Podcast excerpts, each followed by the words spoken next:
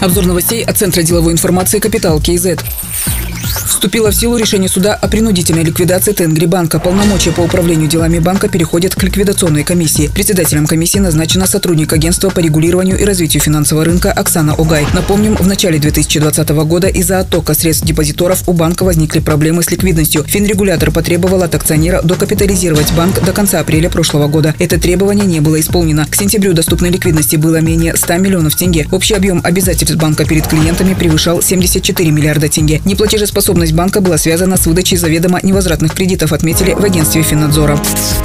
Национальный банк опубликовал результаты мониторинга предприятий за четвертый квартал 2020 года. Представители более 35% компаний назвали препятствием для ведения бизнеса состояние экономики Казахстана, более 29% рыночную конкуренцию, более 23% поиск покупателей и почти столько же участников опроса назвали уровень налогового бремени препятствием для бизнеса. Доступ к финансированию условия банковского кредитования находится по значимости на седьмом месте. Этот пункт отметили более 13% участников исследования.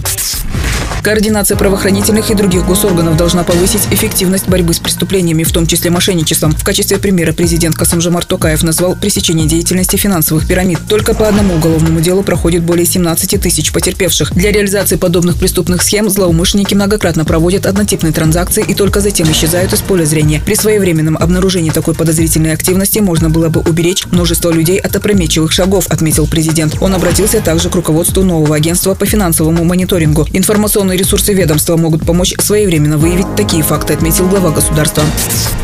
По расчету Министерства индустрии и инфраструктурного развития, четыре участка действующих платных дорог принесут бюджету страны 5 миллиардов 700 миллионов тенге в 2021 году. В прошлом году самая большая сумма сборов составила на участке Нурсултан-Тимиртау – 1 миллиард 910 миллионов тенге. На втором месте Нурсултан-Щучинск – 1 миллиард 670 миллионов. Алматы-Капшагай заработал 1 миллиард 120 миллионов тенге и Алматы-Харгос – 1 миллиард тенге. До конца первого квартала текущего года платными станут еще порядка 6 тысяч километров. До 2025 года к системе платности подключат еще более 5000 километров дорог. Это делается для того, чтобы трассы перевести на самосодержание и снизить нагрузку на бюджет.